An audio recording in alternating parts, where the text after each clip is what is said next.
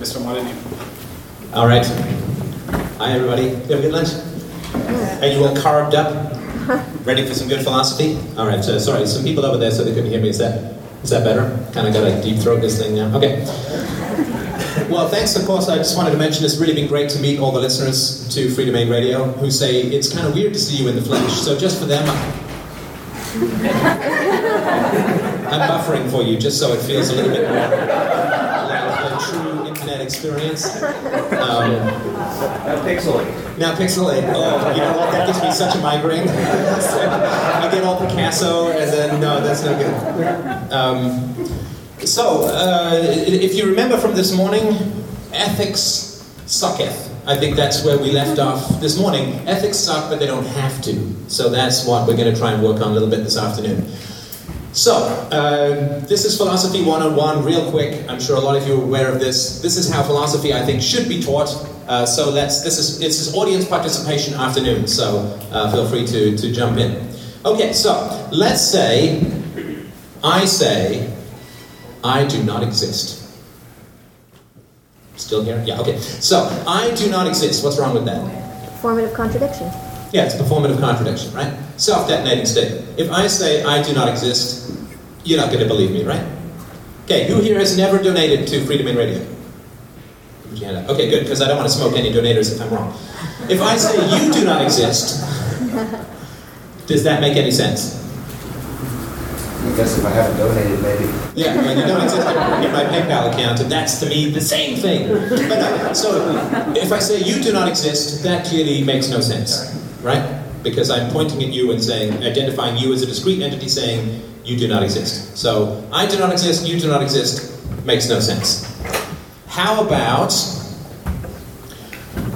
language has no meaning? Oh, we're getting a more tricky now, aren't we? Language has no meaning. Does that make any sense? Why not? I have to pick specific words that have meaning in order to communicate that language has no meaning. Sound does not exist. Can't say that. Yeah, well, you can, but then I'm just contradicting myself, right? I mean, I can make up whatever nonsense I want, and I've certainly been accused of that in the past. But um, sound does not exist. It's like it's like mailing someone a letter saying letters never get delivered. okay, so this is to me the essence of philosophy. Everybody knows this old Hume thing. You can't get an ought from an is. You ever had that one exist? That clearly makes no sense, right? Because I'm pointing at you and saying, identifying you as a discrete entity, saying you do not exist. So I do not exist. You do not exist. Makes no sense. How about language has no meaning? We're getting a bit more tricky now, aren't we? language has no meaning. Does that make any sense? Why not? I have to pick specific words that have meaning in order to communicate that language has no meaning. Sound does not exist. Can't say that. Yeah, well, you can, but then I'm just contradicting myself, right? I mean, I can make up whatever nonsense I want, and I've certainly been accused of that in the past. But um, sound does not exist. It's like it's like mailing someone a letter saying letters never get delivered. okay, so this is to me the essence of philosophy. Everybody knows this old Hume thing. You can't get an ought from an is. You ever had that one thrown at you? It's as boring as when somebody says correlation doesn't equal causation. Anyway. Of course, when you say you can't get an ought from an is, you just got an ought, which is you ought not to say that an ought exists. Anyway, but it, what it means is that there's nothing in reality that says how things should be. Human beings need food to live, but that doesn't mean that human beings have to eat. Right? Okay, so let's move on with some of our self detonating statements. There is no such thing as truth. There is no such thing as truth. What's, what, if anything, is wrong with that statement? The statement is an assertion of truth. The statement is an assertion of truth. You get a free podcast. um, yeah, if I say there's no such thing as truth, I have just asserted a truth. And that self detonates. Sorry for those who are filming me. I'll be random, random emotion.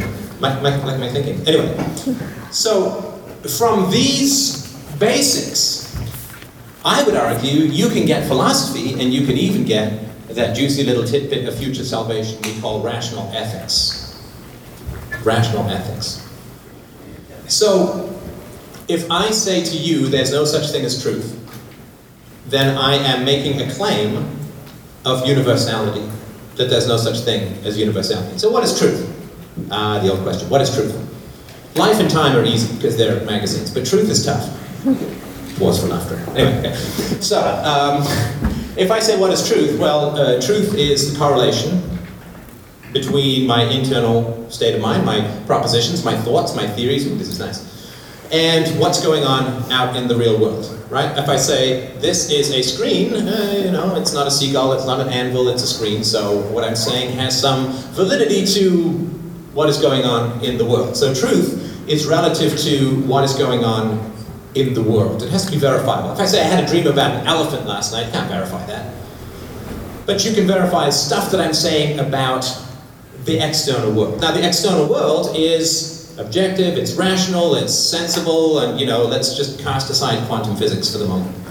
Just cast it right aside. No, because the reason is that philosophy has nothing to do with quantum physics. Quantum physics, uh, the quantum flux and all that, they all resolve itself before you get to sense data, before you get to, you know, this kind of stuff. So, you know, subatomic stuff is weird and unstable, but this, if not me, are not. So. So reality is objective and empirical and, and all that's kind of good, Randian objectivist stuff. Yeah, I'm down with that. I think that seems perfectly valid.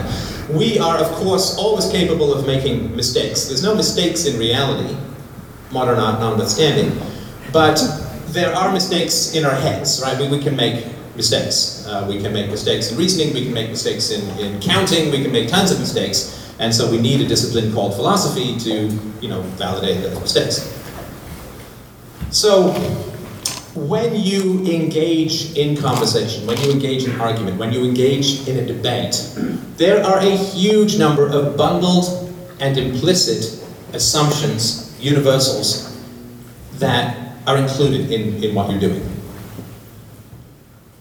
The idea, when you debate with someone, you don't debate usually uh, whether pistachios are better than peanuts. I mean, you can have a sort of joke debate, I guess, but it's not really a cornerstone of a moral dilemma, right? I mean, is ice cream better than froyo? Who knows, right? But you don't. So you don't have debate about stuff that's subjective. You have debate about stuff that is is objective, that is in the real world, that is tangible, that is material, that is provable. And what happens is people get confused because there's lots of things that are in our heads that don't exist in the real world. Right? So think of a forest what is it, a bunch of trees, some undergrowth, a couple of hunters diving away from each other. You got a forest that is all just a bunch of trees and stuff. There's no such thing as the forest, the concept that's out there in the real world. Does that make sense? You can't take a picture of a family with no people in it. Does that make sense? I mean, it's, it's a weird thing to, to think about, but it's important. So when I count four coconuts, there are four coconuts. There's not the number four in there sprayed on or hanging off or the shadow of the number four or anything like that. So all these concepts in our head that don't exist in reality. And because they don't exist in reality, people think that they're subjective, but they're not. Well, whether there are four coconuts or five coconuts is not subjective. The fact that the number four is in my head and not out there in the real world doesn't mean that it's subjective. So matter and energy exist in the world? Does the scientific method exist in the world?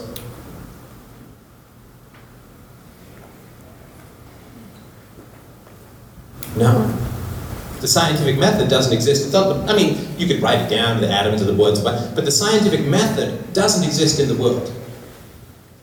What it describes exists in the world, but the scientific method itself does not exist in the world. Is the scientific method subjective? No. The whole point is it's reproducible, it's testable, it's, you know, according to measurements that aren't, it feels true to me. You know, it has to be, right? People get confused in, in philosophy, you know, I have this conversation. You know, man, I don't know what sounds like a hippie who's saying, you know, man, just because it looks brown to you doesn't mean it looks totally brown to me. You know, it could be kind of rust colored, man. It could be whatever. And I mean, I mean, the technical term for color is not color; it's wavelength. You bounce a wavelength off, you get the same number no matter what. I mean, the fact that we see different colors, our eyes are slightly colorblind, doesn't matter. Color is a subjective term, wavelength is an objective term. So, concepts we derive from reality. I see four coconuts, the number four is in my head because there are, in fact, four coconuts.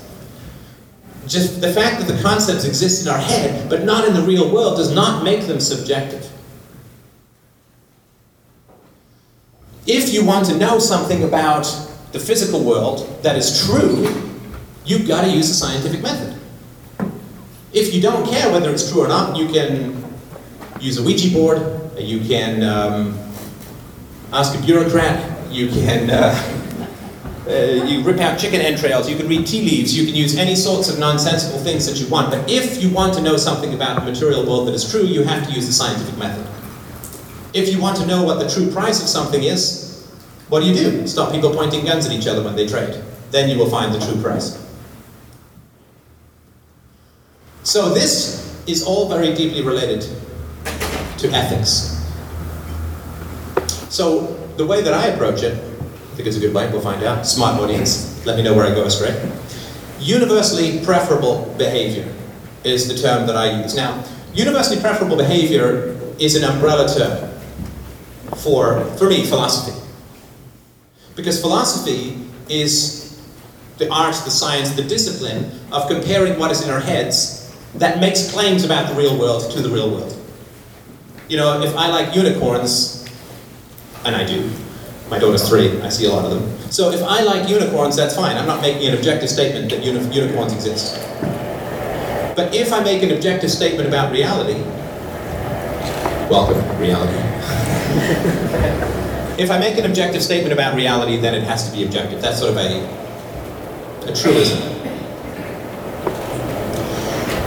So, there are two tests for truth. The first is internal consistency. Put a mathematical theorem out there, put a scientific uh, hypothesis out there, whatever you want to call it. The first test has to be, is it internally consistent? Right, so if I hand you a 200-page mathematical thesis, and on the first page it says, for this thesis to be true, two and two have to make five, four, a pie, and a unicorn at the same time. How many pages in are you going to get? Well, one, I guess, just to read that. You're not going to go any further because I've set up a contradiction at the basis of my thesis. It doesn't matter what happens on page 200 if page 1 is a contradiction. So the first thing we look for is internal consistency. And the second thing we look for, if internal consistency is proven, is empirical validation. So, what if I say to you there's no such thing as universally preferable behavior. There is no such thing as universally preferable behavior. Does that make sense? Why not? Because that statement is a, an assertion of, of universally preferable behavior. Right.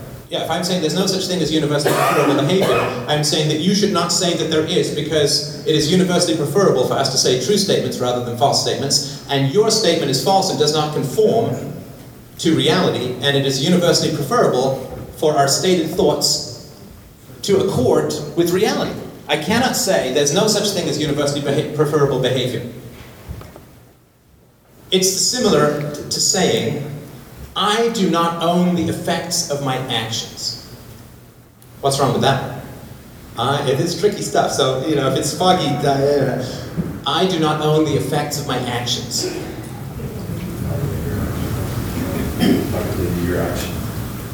Well, you don't, see, the best arguments are the ones where you don't have to bring anything from the outside in. How am I contradicting myself when I say, I do not own the effects of my actions? What is the effect my argument is an effect of my actions. My argument is that I do not own the effects of my actions. But my argument is an effect of my actions, which is talking and holding a microphone, and right? You understand? this is I mean, the foundation for property rights. I mean, I've, I've had people uh, literally argue themselves blue in the face with me, saying, Steph, you don't own the, your argument that you own the effects of your actions is incorrect. It doesn't make any sense because they're identifying it as my argument. Did you see? It's not that it's not that hard to make sense of philosophy. And the reason I started off with philosophy sucks, sorry, ethics suck. Well, philosophy is a whole lot. Ethics suck is because I don't think that ethics are that complicated. Because if they're that complicated, we can't be bound by them. How many people feel morally bound by, what is it, 200 books of tax law? Anyone? Anyone? Right, I mean, because if we can't understand the law, we can't be bound by it. This is the problem with ethics, is that if ethics is so complicated that 3,000 years of brain-bending, forehead-melting, hair-eating human thought has not produced a system of ethics that we can understand, how can we be bound by ethics? If it's so complicated that, that we can't get an answer that makes sense, we can't be bound by it. It's asking the impossible. Uh, yeah, yeah. You understand, okay. So ethics can't be that complicated, but it's really hard. Uh, You all get into ethical discussions, I'm sure, all the time. Doesn't it feel like you're rolling down a barrel with rabbit LSD monkeys biting your eyes out sometimes? You know, like it just feels really crazy and complicated. I don't think it's because ethics is that complicated. I think it's because of what we talked about this morning, that ethics was invented to serve evil, and we're not allowed to actually universalize that which we're told is universal. So it's like trying to do a math problem with two people yelling numbers in your ear, ears.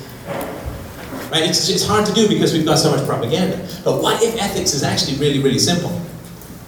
So, I'm not going to go through the whole the proofs for this, that, and the other in the book, but I wanted to point out that the first thing that we do when we start a debate, if we want to really be intelligent, I would argue about it, is we think about what does it mean to actually have a debate. Well, it means that there's an external standard of truth. There has to be, otherwise you can't have debate. There has to be a, an external standard of truth, otherwise it's believe because I say it. So there has to be an external standard of truth. Has to be objective, has to be rational. And truth is infinitely preferable to falsehood. I mean, all these things are implicit in the very act of having a conversation with someone. You don't have to believe any of these things. You can be, you know, some Ted Kaczynski character, live in the woods your whole life and so on, but who cares? Because you're not part of the social discourse. You never debate with anyone, so you don't show up and it's not on the radar. But when you debate, you're accepting all of these implicit things. So, ethics.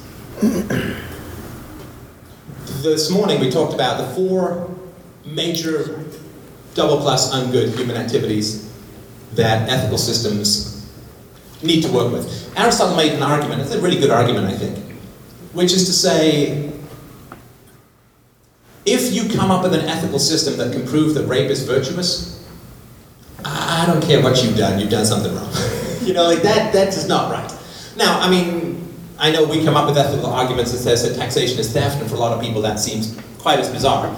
But I, I do sort of agree with that. You can't come up with an ethical system that says, yay murder, yay theft, yay rape. I mean, can't work. Because we all have these ethical instincts, right? It doesn't mean that you have to be a philosopher. I mean, a dog can catch a ball, he doesn't have to know physics. So um, here's where we get to the audience participation part. This kind couple, uh, not, not an actual couple, these nice two people have agreed if you can come up. Um, I'm going to take you through a, couple of the proofs of uh, what I would consider to be a good approach to ethics, and then you'll see if it makes any sense. Yeah. Yeah, coming up. Now this is, uh, you may end up on YouTube, but it's okay. It's, it's tough to get on YouTube, so they really are. They're really passing over a high hurdle here. Okay, so uh, before having them act out various ethical scenarios, I have actually checked that they're not married. Because sometimes that can go awry. Okay, so. Universally preferable behavior, well, first thing is it has to be universal. And what that means is that it has to be achievable by everyone all the time. It has to be achievable by everyone all the time. It has to be a behavior, not a thought, because thoughts are not empirical, thoughts are not scientific, they can't be tracked, they can't be traced. You can trace behavior, you cannot trace thoughts. So universally preferable behavior. So let's look at, uh, let's start with murder.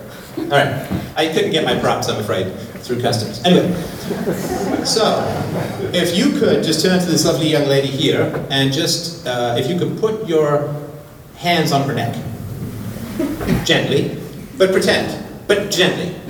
Okay, so here we have, uh, not good, right? He- Here's hoping there aren't security guards in the hallway. We're going to call someone. All right. So uh, here we have.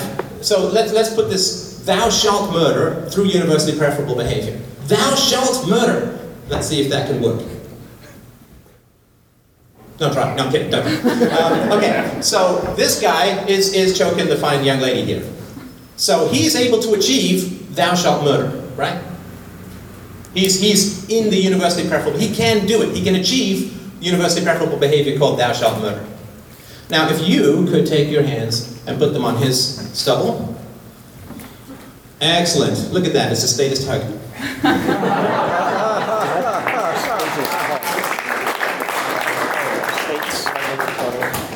So now they're both achieving thou shalt murder. What's wrong with this? Well, yeah, okay. They might, okay, it's unlikely that they'll both kill each other at the same time. They could, theoretically, I guess, eh, pass out at the same time. Will their hearts up at the same time? So it, it can't, a, they're actually not killing each other yet, they're just trying to. So right now they have, because murder is the, the, the death thing, right? Otherwise it's assault or whatever, right? But murder is when the person dies. So right now, this guy is not able to achieve thou shalt murder because he hasn't killed her yet. She hasn't been able to achieve thou shalt not murder, thou shalt murder because she hasn't killed him yet. So they can achieve universally preferable behavior called thou shalt murder. But there's more. Sorry if there's a guy in there. Alright, so it is impossible empirically to really achieve thou shalt murder. Does that, that make sense? But it's impossible logically to achieve thou shalt murder. Ooh, this one's tricky. You'll see it and be like, of course. But anyone want to take a guess as to why they, even if they kill each other at exactly the same time, why can they not logically achieve thou shalt murder? The definition of murder doesn't, isn't the same as killing someone.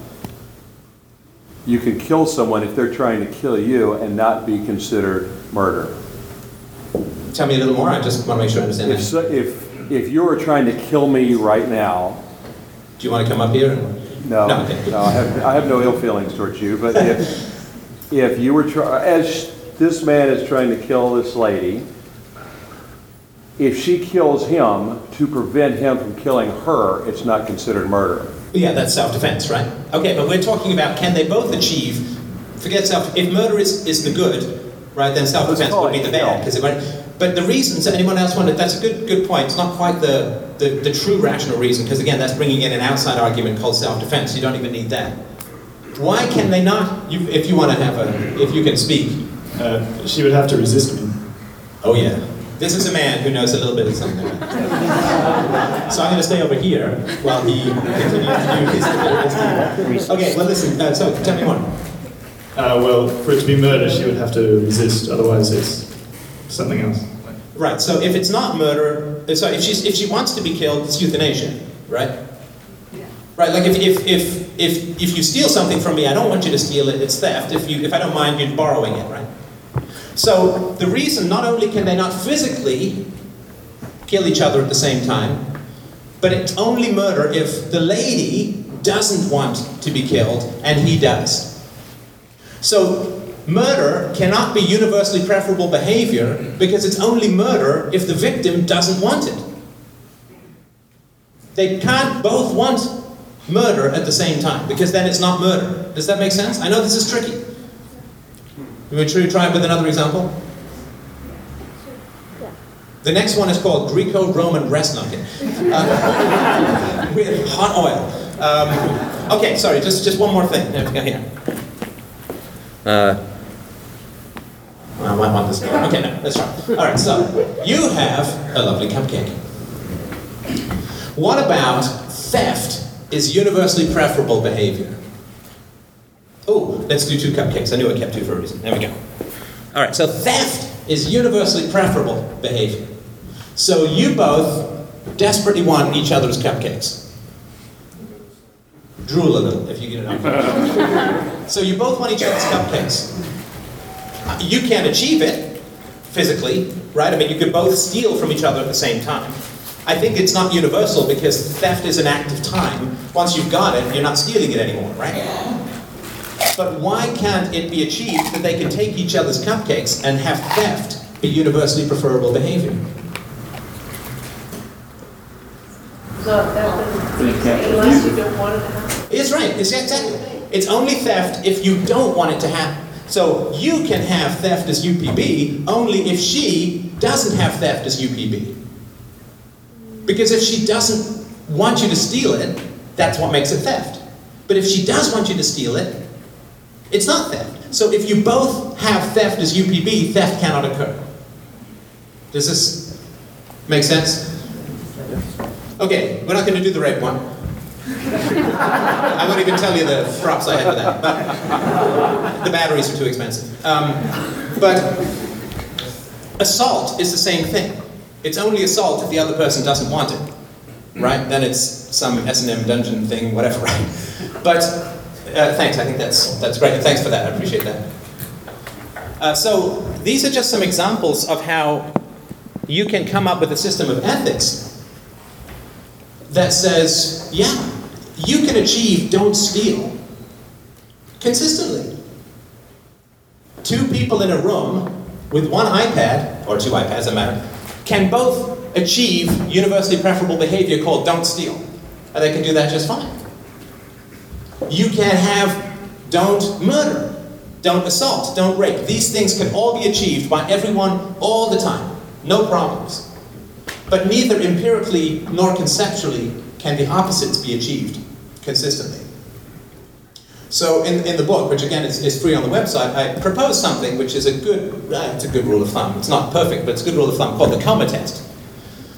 Can a guy in a coma be doing evil? No, I don't think so. I mean, I, I, I think, I mean, I can't imagine how he, he could be he could be doing evil. And uh, I think that's that's an important thing, right? So if, if a guy in a coma can't be doing evil, then actions which are defined as good that are positive actions are kind of problematic because it means that he's doing the opposite of a positive action. So if you have thou shalt murder is the good, then the guy in the coma is doing the opposite of that because he's not murdering. But he can't be doing evil because he's in a coma. So that's a, I think that's a reasonable test. It's just sort of a first pass test of an ethical theory. Now, I said that ethical theories need to be internally consistent, but they also need to accord with empirical reality. That's, you know, that's the test. That's a good test. So if somebody comes up and says, thou shalt steal, well, that is not even remotely internally consistent. Now, what happens to an engineer who tries to build a bridge based upon inconsistent calculations, or contradictory calculations, or incorrect calculations? No bridge. Well, it doesn't always fall down. Sometimes you build it way too much, right? But it's, it's not going to be optimum for sure, and most likely it's going to fall down, right? So we would expect that societies which don't follow the four basics, right? Theft, uh, bans on theft, rape, murder, and assault, to not do very well. Right? So communism is pretty much thou shalt steal from the state, right? I mean, according to the state, right?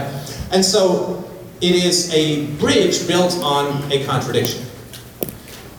Because only some people are allowed to steal, those in the Politburo, and then everybody else is not, and, and all this kind of stuff. So we would expect that society to not do very well. Because it is a bridge built on incorrect, inconsistent, contradictory principles. As we as a society lose track of the basic moral principles that, in many ways, are sort of the common law foundation of Western civilization, how well are we doing? As we continue to have thou shalt steal through debts, through counterfeiting, through all of this sort of nonsense, we are doing progressively less well as a society. I mean, it's all masked over by massive amounts of debt and uh, being, you know, being forced to use this monopoly money that they pass off as, as, as real money.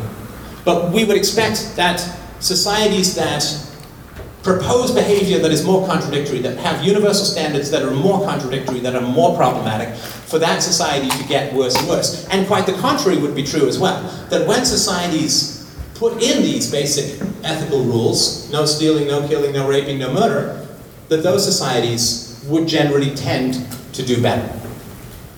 I think that, you know, the big view of history as you probably know, I mean, all libertarians here, like, so you got this subsistence, subsistence, oh, Roman Empire, oh, black you know, starvation, black death, you know, subsistence, and then, you know, starting in the, it depends on when you measure the agricultural revolution, sort of 13th century, industrial revolution, 17th, 18th, 19th centuries, massive, massive increases in wealth to the point where we can have these kinds of conversations and not, you know, be hunting for the last starving rabbit in the forest. And it's because we have, to a large degree, begun to more so than in the past respect things like property uh, and things like bans on, on assault and, and, so on, right? Now, I mean, a lot of it has been displaced to a lot of statist mumbo jumbo muckery uh, in the financial world and in fiat currency and so on, but we have done a lot to bring about these basic moral rules in society, which is why we've had this massive increase in wealth. I mean, if you look at the basic rights of property available to the average citizen in modern Canada versus ancient Rome, I mean, it's night and day. I mean, ancient Rome, I don't remember the percentages. Um, it was, I think, 60, 70, or 80% slaves. So, massive violations of thou shalt not steal. Stole the whole person's life and turned them into property. You know, there's that old, just, okay, one tangent. I'm one tangent. Um, there is a, uh, an old saying, or a, an aphorism, that um, they were concerned that the slaves were passing themselves off as citizens. And so one of the Roman senators proposed that all the slaves be made to wear yellow armbands so that nobody would get into any place where slaves weren't allowed. The other Roman senator said, Are you crazy? Then they'll know how many there are. Aren't we just trying to put those yellow on there? So, a mistake that people make when talking about ethics is to focus on specific actions. I'm going to make the case that's not a good idea, and then you, know, you can tell me where I've gone completely astray if I have. Uh, how many people have been directly robbed by a mugger in the room? Okay, not, not too many, not too many. Okay, good. How many people have found themselves paying taxes? All right, those who didn't put their hands up, talk to me after. Um, are you in more danger from an, from an evil actor or an evil theory? An evil theory. Are you afraid of the mugger who can take your property, or are you afraid of Revenue Canada who can take your property. What are you saying? Well, no, this is the problem for us, yes, but not for the majority of people. Right? Because if you say, I got mugged, people are like, oh man, that's terrible. Are you okay? You must be so traumatized. Is there anything I can do to help? What happened? April 16th runs along. oh, I just paid my taxes. Oh, you okay? That must be terrible. do, you, do you need to talk to someone, a trauma counselor, anything? yes, I do. it is the ethical theories that are the big problem in this world, not the ethical actors. The unethical actors, sorry. It's not people doing evil that we have to worry about. It's the people who are doing evil by believing in a theory they think is virtuous that is not virtuous. So it's a long sentence, but does, does that sort of make sense? So, you know, people, if I say to you, man stabs woman, good or evil? Don't know. Don't know. Maybe he, uh, he's a surgeon. Bad choice of words then. Well, no, but this is what I mean. Like, so, or maybe, um, maybe I was choking on something. They got to cut me open, emergency tracheotomy, or whatever, right? But Man stabs without anesthesia. You can create these scenarios, right? Man takes bike without permission. Is he a thief? No, maybe he's taken back his bike from someone who stole it. We all get drawn into conversations about immediate, tangible, ethical actions. But I don't think that's where the power of ethics is. I think it's a huge waste of time. And this is where we get confused in, in terrible ways. Rock falls down. Is that a scientific theory? No. I mean, a, a dog can catch a frisbee. they know where it's going to go, they know where it's going to land. That doesn't make them a scientist. A scientist, a scientific theory is something that claims universality. All objects fall to Earth at 9.8 meters per second per second or whatever. That's a scientific theory. Gases expand when heated. That's a scientific theory. Mass has gravity proportional to its size. Whatever. The universals.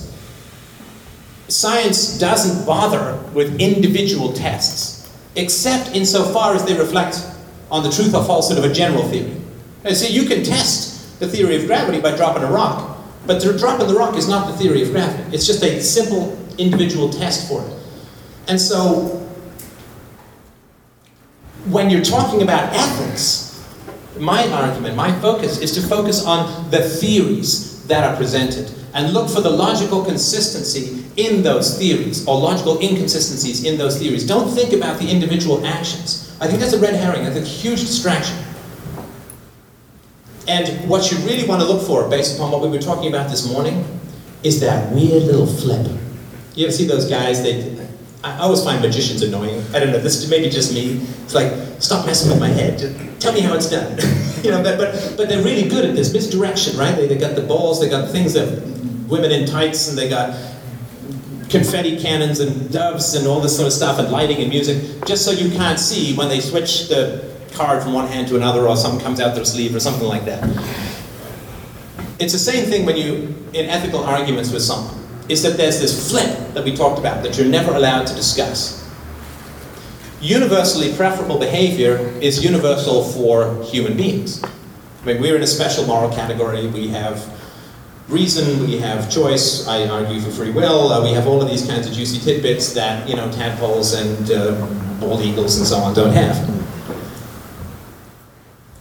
But you will find that people will set up these arbitrary distinctions that we talked about this morning. Theft is bad for you, taxation is good for society. You cannot go to your neighbor's house with a gun and get $4,000 from them to send your kid to school. But when the government does it, it's moral. It's good because we care about our children. There are these flips. And it's so absurd when you think about it. It's so absurd that we think that a costume changes the moral essence of a human being. This would be as absurd as me going to a biology conference with a whole bunch of frogs saying, These are all amphibians, except that blue frog, he's a mammal. People say, What? What on earth does the color of his skin have to do with his frogness? Right? And there's no answer to that. But we somehow think, we put a guy in a blue costume or a green costume, that we have changed their moral nature. We have no more changed their moral nature than we have granted them the ability to fly or to stand on the surface of the sun unharmed. Universality means universal to all human beings, irrespective of costume. You and I cannot enrich ourselves by placing the unborn in debt. Ah, but if you're the government, of the central bank. But this is the ethical theories that we need to attack. Everybody recognizes theft is wrong in the personal, but it's up to the status to justify, which they cannot do, how that which is immoral to the individual is moral to another individual. How do you get to flip that morality and not even openly say, that's the sneaky part, that's the subterfuge, that's the sleight of hand that sells off our freedoms and our future?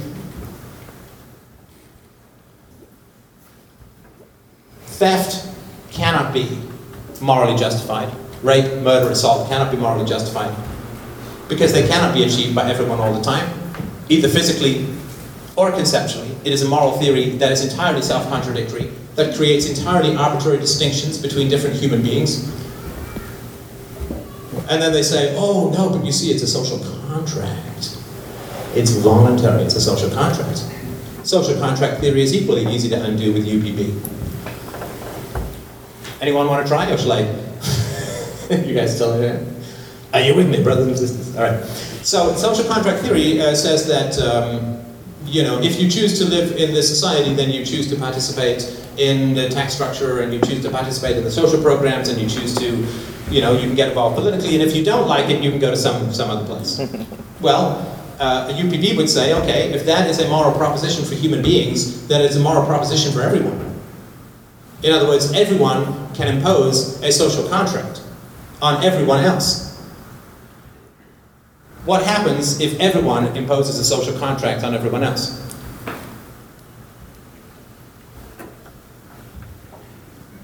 Nothing. It's like giving everyone the right of taxation. I tax you $10,000. What are you going to do? Tax me $10,000 back, right? I mean, you can't get anywhere with it. You all have to pay me money or leave. Well, you just turn around and say to me, Steph, you have to pay me money or leave. And you know, we can't possibly achieve it. Not to mention the fact that it's a complete violation of property rights to say a small group of people who've homesteaded nothing own the whole planet and the whole country and can order you off at will. So that's again, I, I, there's six million holes in, in what it is I've said today. I mean, it's it's a it's a whole book. Uh, you know, please you know download it. It's free. Uh, review it, uh, critique it, tell me where it can be improved. But this is a very brief example of how we can build a system of ethics that doesn't require a deity. It doesn't require you have to obey it or you go to jail. It simply requires logical consistency in proposals for universally preferable human behavior. It solves the problem that ethics has always had, which is ethics has always seemed to be like a diet book for thin people. I mean, how many evil people are really interested in ethical theories? I've never met, I mean, I don't, don't really know any evil people, but I don't imagine a lot of them are reading through a lot of Aquinas. Right, so people who are interested in ethical theories, they kind of tend to be good to begin with. And people who want to really do harm only study ethics to use it to manipulate, bewilder, control, and subjugate everyone else. So this solves that problem. Because you have an ironclad argument. Ethics can only be binding if it's universal. If ethics is universal, then it's binding on everyone. If it's binding on everyone, then everyone has to follow the same rules. And you can't have rules that promote theft, rape, murder, and assault. And you know, property rights, it's very much related. You own yourself, and therefore that's the uh, violation. You own the effects of your actions, and so on. But we don't have to talk about that necessarily right now. It's, it comes right out of the theory. But what I like about this theory is it, it goes straight for moral theories. It goes straight for moral theories. Those are the great dangers of mankind. What kills people? You know, the lady up here was earlier, what is the most destructive thing that human beings have ever invented? It's not bombs, it's not germs, it's theories. It's moral theories. Because it's the moral theories that get people killed. It's the moral theories that get people killed. It's the patriotism that drives volunteering for war that gets people killed. It's believing that there's this brain bending set of geniuses at the top who can wave all the guns in the world, never get corrupted, and produce nothing but good. It's the idea that theft is wrong for most and right for some. That murder is wrong for most and right for some. That counterfeiting is wrong for most but right for some. We are building the bridges to the future on contradictory falsehoods. Of course, they're going to keep falling down. Of course, society is going to keep going through the same damn cycle over and over again where we achieve some bits of liberty, some bits of freedom, some bits of free trade, and generate some wealth from there. And what happens then? What happens when we, poor serfs, manage to scrape a few shekels together? Government says, hey, collateral. I can use that as leverage tomorrow and bribe. This is why freedom, I mean, this is why, one of the reasons from a practical consequence why I'm an out-and-out anarchist, because if you crush the state back down to something tiny, you get a huge amount of economic freedom, huge amount of economic productivity, growth, wealth, prosperity, yay. And then the government uses it to raise taxes, and the government uses that as collateral to grow bigger and bigger. It's no accident that the very smallest government in history that was ever designed, the American government, has now grown into the largest, most powerful, most destructive government in terms of, uh, in terms of its capacity that has ever existed. Freedom, while you have a state, freedom is food for the cancer of the state. This is why we keep having the same cycle. We get some freedom. Who, uh, who was one of the first countries in the modern world to have free trade? England! 17th, 18th centuries. What did England become? An empire. America, 19th century. Prices went down, wealth went up. What did America become? Empire. Anyone know why they first built the roads in Rome? Tax Transport taxes. armies. Free trade. Free trade first. And because of that free trade, the government gathered enough wealth from the citizens to have an empire, which then, right, cancers grow until they overwhelm the body politic and kill it. And then we go into these dark ages, and then we scrape a little bit of freedom together, and then we get more wealth, and the governments take it over, and it all just happens again and again. Can't reduce this thing. It has to go.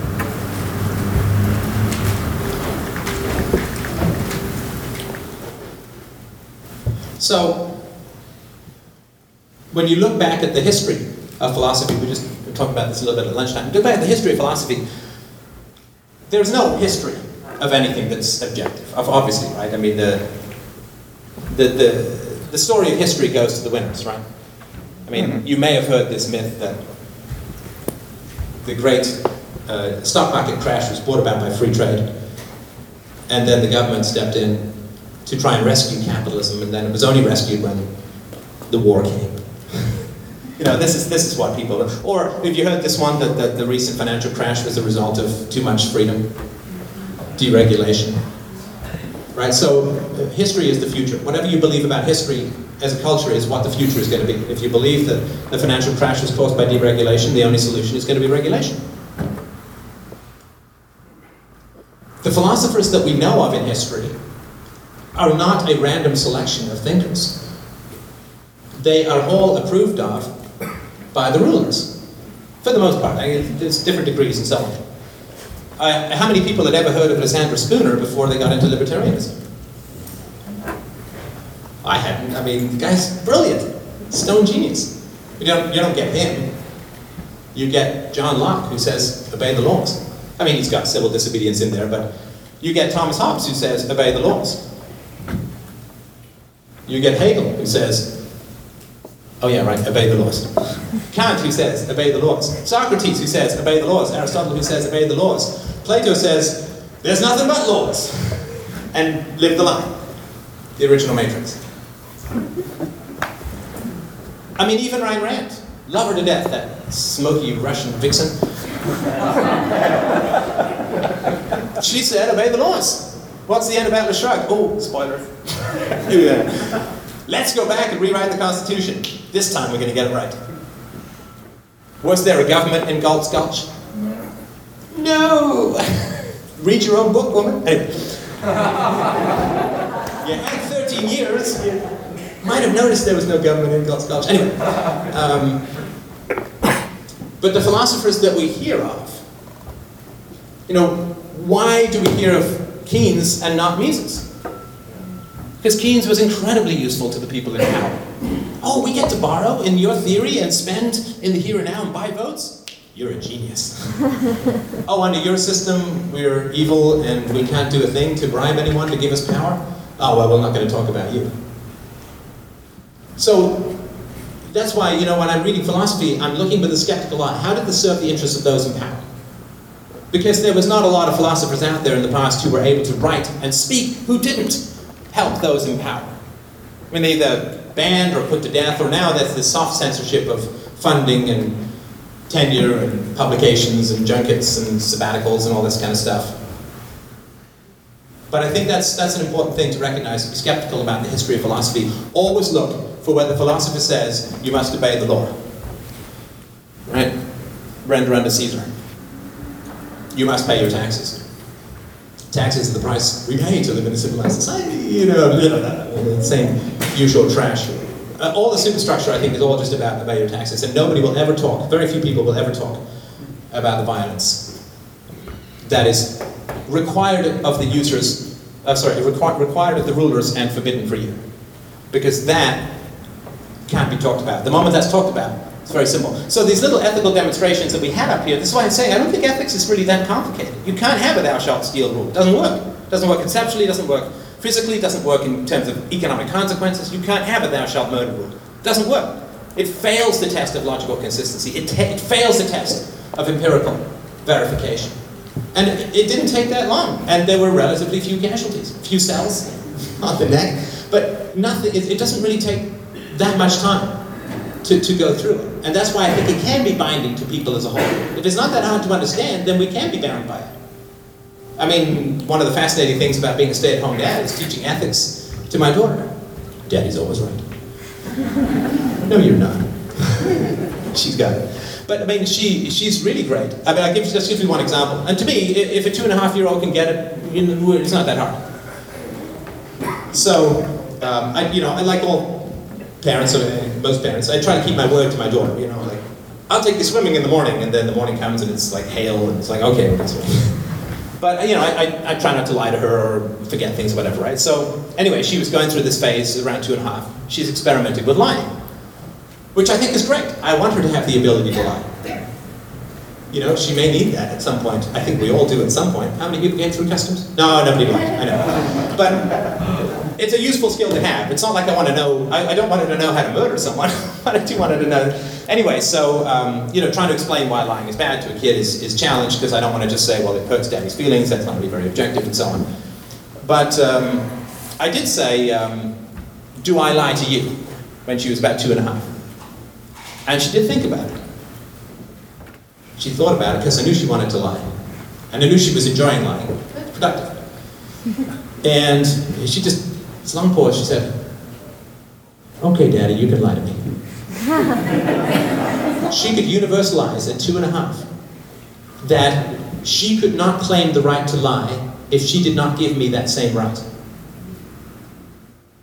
She universalized lying at two and a half. Ethics is not that hard. If someone who's two and a half can do it, it's not that hard. It's just hard because we've got so much propaganda to the contrary. All right, so um, I think we're uh, where are we time? Yeah, okay. So uh, thanks everyone. Uh, I will be around this afternoon and for dinner. Uh, please pepper me with objections, and this is a huge, important, I think, essential project.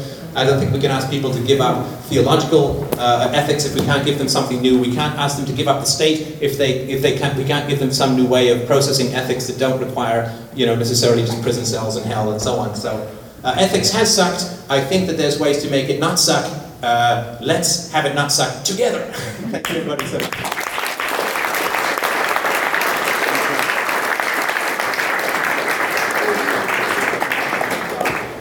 Stefan, uh, we have about 10 minutes if people have any questions. Yes.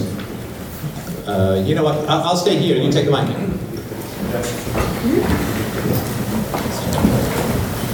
Are we still on? Um, I think it's a pretty straightforward question, but I just wanted to get your take on Bastiat and the law that he wrote, because we were bringing up philosophers from the past, and that one seems a little bit different. Well, it rem- remind me of what his. Uh, it's been a long time since I've read him. So, what was his central argument again? Uh, well, it was kind of like the central argument that brought about libertarianism, from what I can tell. Um, I've only listened to the audiobook maybe three times and haven't come across a good copy to read, but uh, uh, the premise was, is a lot of the whole non-aggression principle in action um, and fundamental human rights as, as laws. Yeah, and I think that's. I mean, there's very few people who say my theory of ethics violates some people's rights. I mean, there's not many people who say that, even though obviously it does, right? In the UN, they say you have a right to education, which turns educators into slaves, right? I mean, obviously, if you have a right to somebody else's labor, they're your effective serf.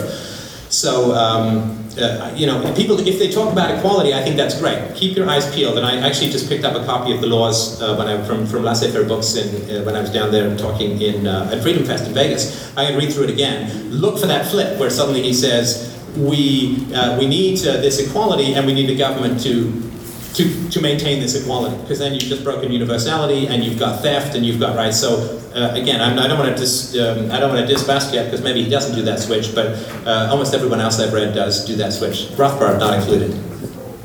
Sorry, it's not one that you've uh, analyzed yet. It's not one that you've analyzed yet? No, no, it's not. Okay. No, no, but it's a good one because I know he's very important to the libertarian community. Yes, sir. Okay, just like to say that uh, you're as fun person as. uh, Oh, thanks. I'm sweating. I got philosophy sweats on. I need to be toweled down afterwards. I have three questions. Um, Your um, discussion at the beginning on the ownership of effects caught my attention. And I have three questions surrounding it, so. I'll Just give me one at a time because I'm over 40. Okay, so the first question is, does that hook in, like, is that significant to your UPB argument? I didn't, I didn't see the connection. Is there one, or or was that? Well, you can't have morality if people don't own the effects of their actions. Because if I go strangle some guy, I own his death. I have created, I have produced, I have homesteaded his corpse, so to speak, right? If we don't own the effects of our actions, you can't charge anyone with morality, right? So it's the difference like this, this crazy shooter in, in Colorado. Let's say they find out he's got some giant brain tumor.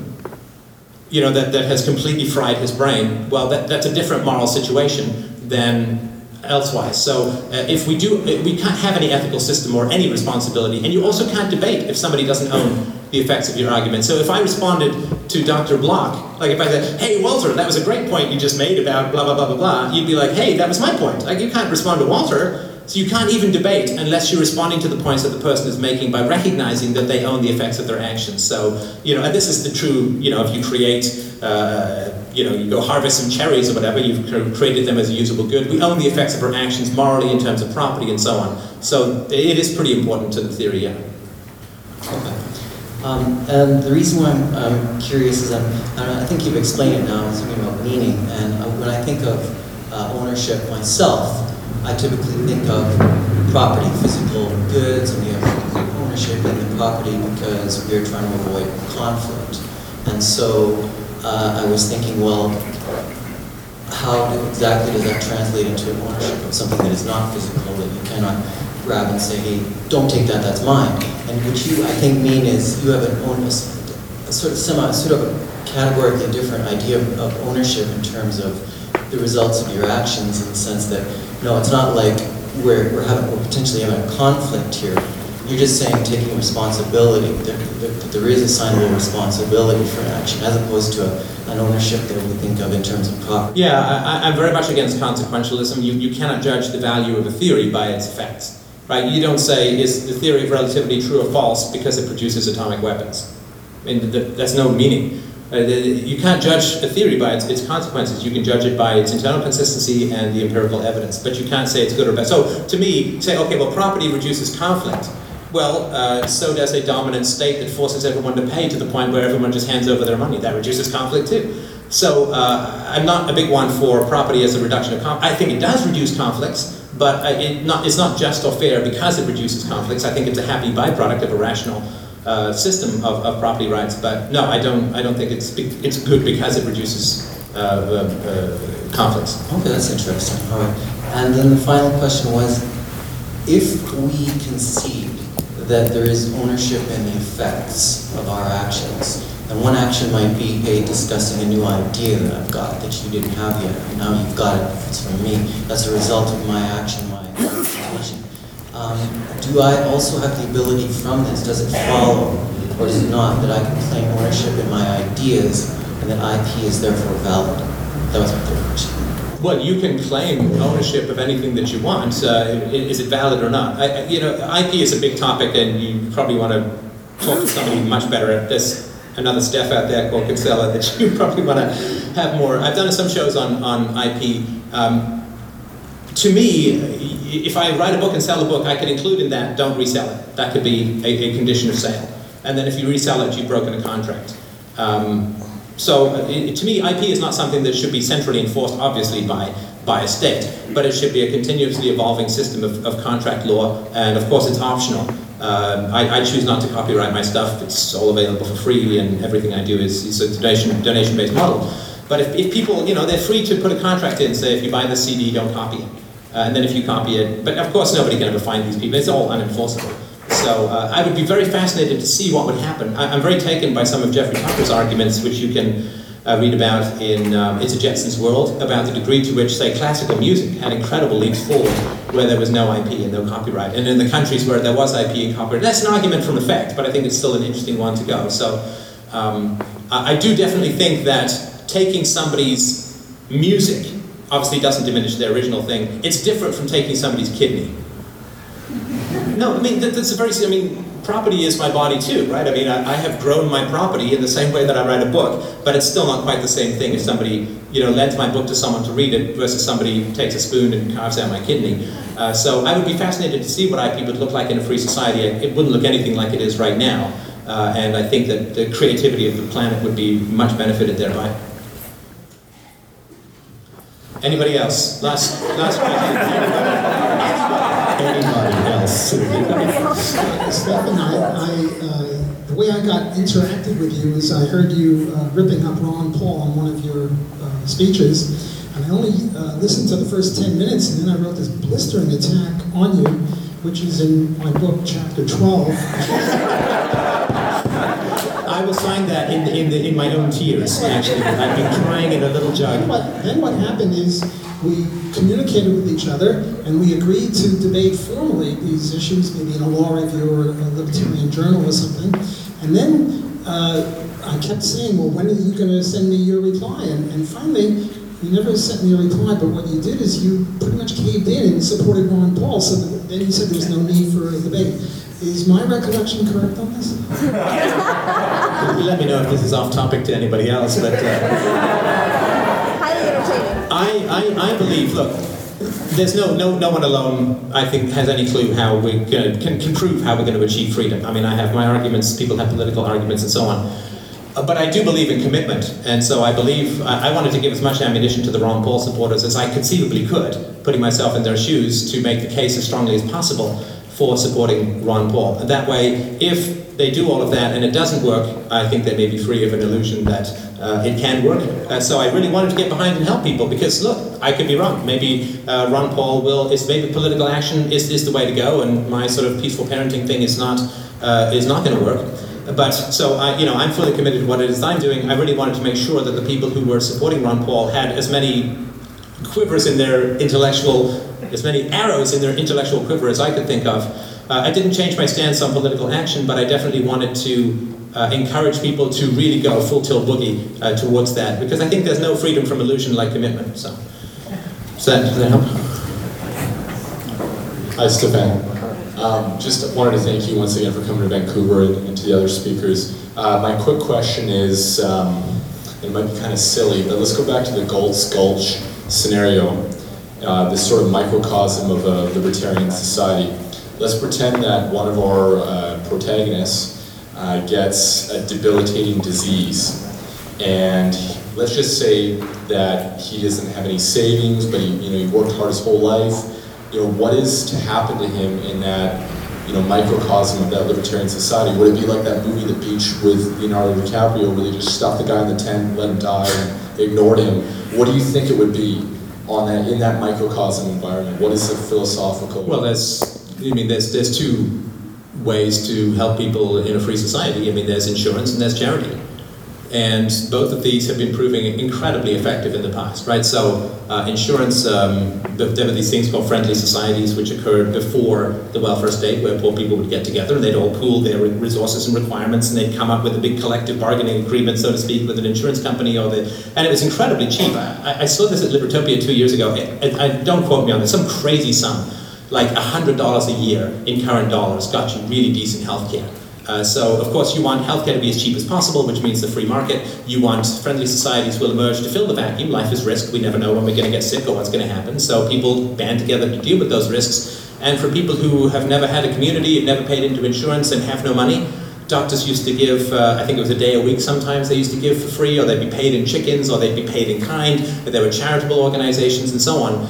And yes, it certainly is conceivable that some people will fall through the cracks. But as we all know here, what is it, a third of Canadians can't find a primary care physician? They can't get a family doctor? Uh, people are waiting up to two years for cataract surgeries. uh, it, it can't be worse in a free society than the way it's going right now. And this is even if we don't count the fact that the healthcare system is ridiculously underfunded, incredibly in debt. What's going to happen when it can't pay the bills at all anymore? So, you know, again, it's not a perfect society uh, in a free society, but it's a, you know, it's a lot better. You know, maybe you'll be unemployed for a week or two after you stop being a slave, but it's still better than being a slave. So, yeah, I think charity, prevention, all these kinds of things are the way that it goes. And, you know, if if the Canadian healthcare system or socialized medicine reflects the true will of the people, then people care about sick people. I, I believe, I mean, who wouldn't care? Some guy's sick and he needs some help. I mean, we all chip in, right? I mean, that's what people do. If people don't do that, then democracy means nothing because we have all these systems that nobody wants. But if democracy does represent what people want, then people do want to help the poor and they do want to help the sick, they do want to help the old. So we don't need the ridiculous overhead of the state where 80% of the money goes to bureaucracy and, and crap. And, and only 20% of it ends up with the poor. It's much more efficient to give your money to a private charity, and that's how people can really be helped.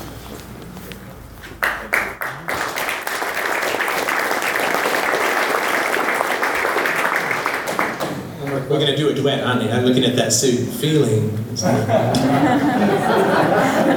never close your eyes. Here's a question. Uh, I would ask you to elaborate a little bit. Uh, Sorry, just repeat that first bit again because I never get that. Just one more time, but slowly. You want me to elaborate? Do. 2,500 podcasts, I'm being asked to elaborate. Beautiful. All right, let's try it again. Yeah. Uh, I would like to ask you to elaborate on you. As far as I understood it, you meant to say that you disagreed with the idea that laws, at least some laws, should be observed. And I happen to be a lawyer and a copyright lawyer at that. uh, so I, I'm, I'm just So there's only one of you. I'm just trying to understand. Uh,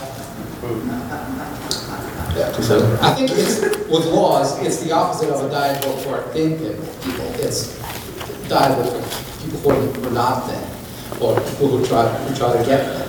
So uh, if I misunderstood you, uh, I'd like you to clarify that. And, and if I understood you correctly, but didn't get you on the on the under, on the, on the basis on the basis of that, that'd be again. Very Do you mean sort of modern status law? So that Modern state law, is that what you mean? Like it's it's it's only applied against those who are doing wrong, is that? Yeah. But it's not. No, I mean, vast majority of people in I'm not non-violent we don't crimes. have any garbage laws. Mo- Most of the laws we have. No, but even, even the whole process. Does anybody know what percentage of American cases actually ever get to trial?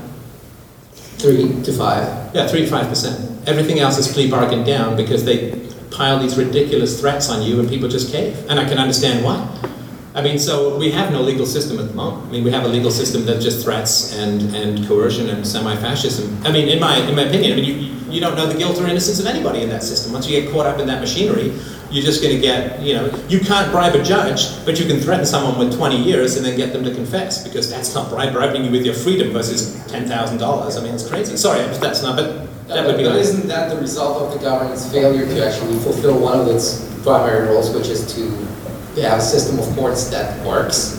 Well, I would not argue that the purpose of the state is to, to fulfill any good obligations. Uh, the purpose of the state is, is to provide free evil uh, to those who want it, uh, and to, uh, uh, to, to, to have a, a system where you can avoid the consequences for the wrongs that you do. Uh, you can do unbelievable evils in government and retire with a gold-plated pension and healthcare. So, I, I, you know, there is this idea that the government has this noble purpose and has deviated from it. Uh, I don't share that particular opinion because the government is founded on the initiation of force, which is an immoral concept to begin with. And I don't think you can, uh, you know, you can get roses out of fertilizer, but you can't get virtue out of the shit of the state.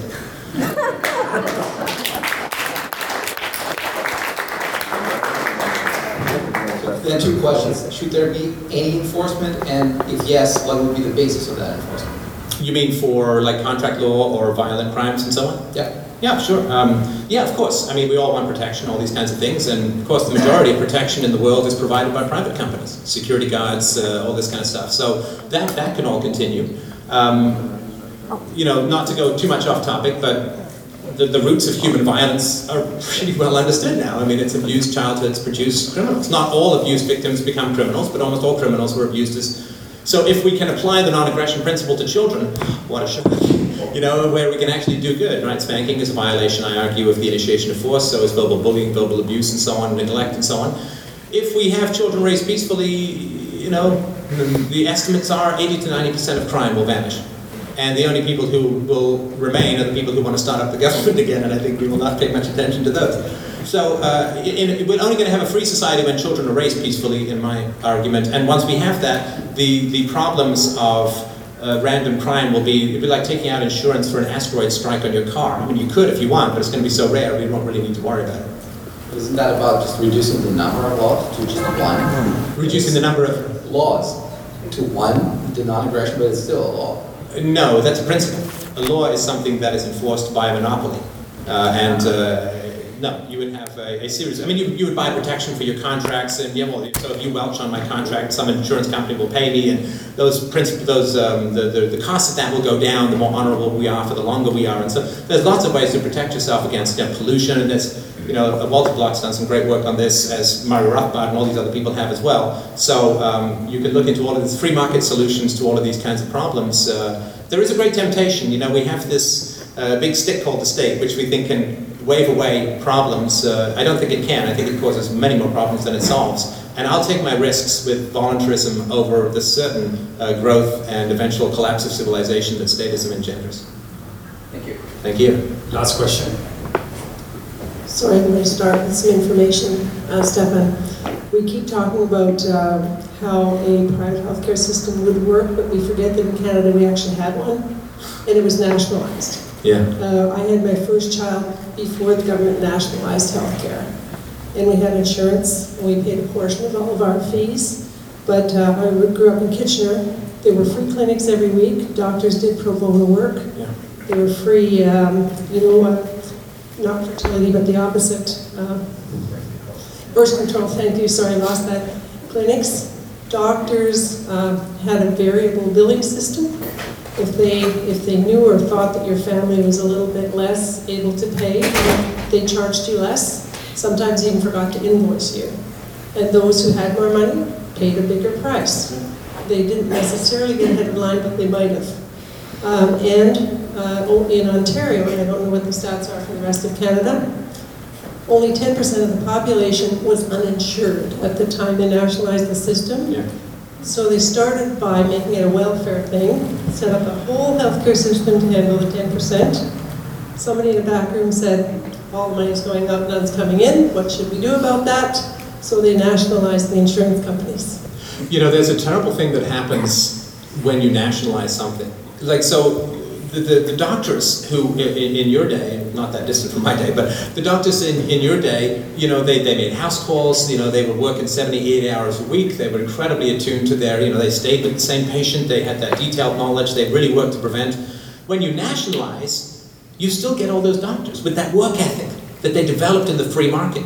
You know, it's like NASA. They hired all these private engineers, they put a man on the moon in a couple of years, and then for the next 40 years, you've got like two spaceships right? So when you when you nationalize something, you get all the free market work ethics and you get the free market structure that's really closely tied in terms of price and responsiveness and, and even the distribution of doctors, all tied to the free market. And then slowly, like, you know, you get those binoculars, you can turn them out of focus slowly. Slowly what happens is it drifts, and then you get a new generation of doctors who never made a house call in their life. And you, they, they start to replace the original doctors. So for the first people, you get the government paying for everything, usually through debt and not even through raising your taxes and you get all of these great doctors with a great work ethic that's closely tied, and for them it's a complete bonanza for like a generation. And then the sucking comes in really slowly, but it seems almost irreversibly, and then you end up with a system that's unrecognizable to people who knew the one before it. Exactly. Yeah, and actually, the other point when you were talking about charity, governments come in and they literally take over charities that are successful, try to universalize the concept. And in so doing, they literally destroy the ability to be charitable because they tear down the, the systems that already exist. Five years later, when there's no budget for it, it disappears from the community. So it isn't just that charity is an alternative to government. Government destroys charity because it's competition. Yeah, the last thing I said, I'm going to get the next speaker, the last thing I'll say is libertarians are often accused of not caring about the poor, but putting the poor, trapping them in this underworld of unsustainable poverty, reducing the quality of their education, reducing their opportunities through things like the minimum wage, and creating a system where inflation robs those hardest who have the least money and those on a fixed income, and creating all of this in a system which can't possibly sustain itself what is going to happen to the poor when they can't fund the healthcare system? What is going to happen to the poor when they can't fund the welfare system? that is where the benevolence of the libertarians will be truly revealed. And I would say the inhumanity of the statists will be revealed, but I'm sure it will be painted quite the other way. Government sucks. Thank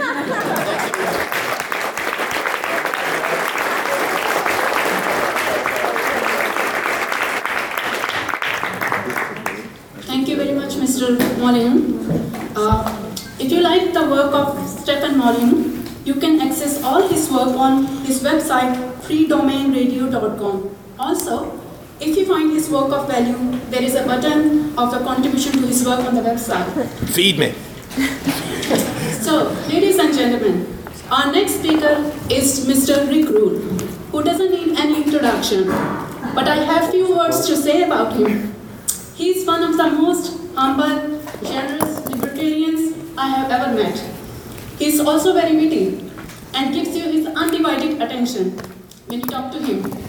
Today he is going to share with us how our erroneous and irrational beliefs and emotions lead us to a self-destructive path and how his value system is the way to create an abundance mentality, generate wealth and become a successful individual.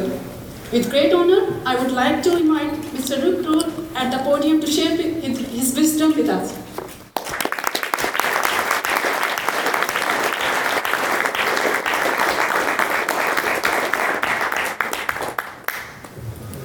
Thank you, Rajni. It's, uh, with some trepidation, I talk, I tackle a topic as big as the one that you just assigned me. I didn't realize I was going to say all those things.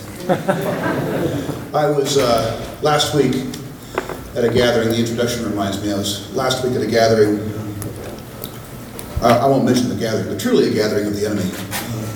Really powerful group, and um, they invited Henry Kissinger to speak. And the, uh, the, uh, they called them side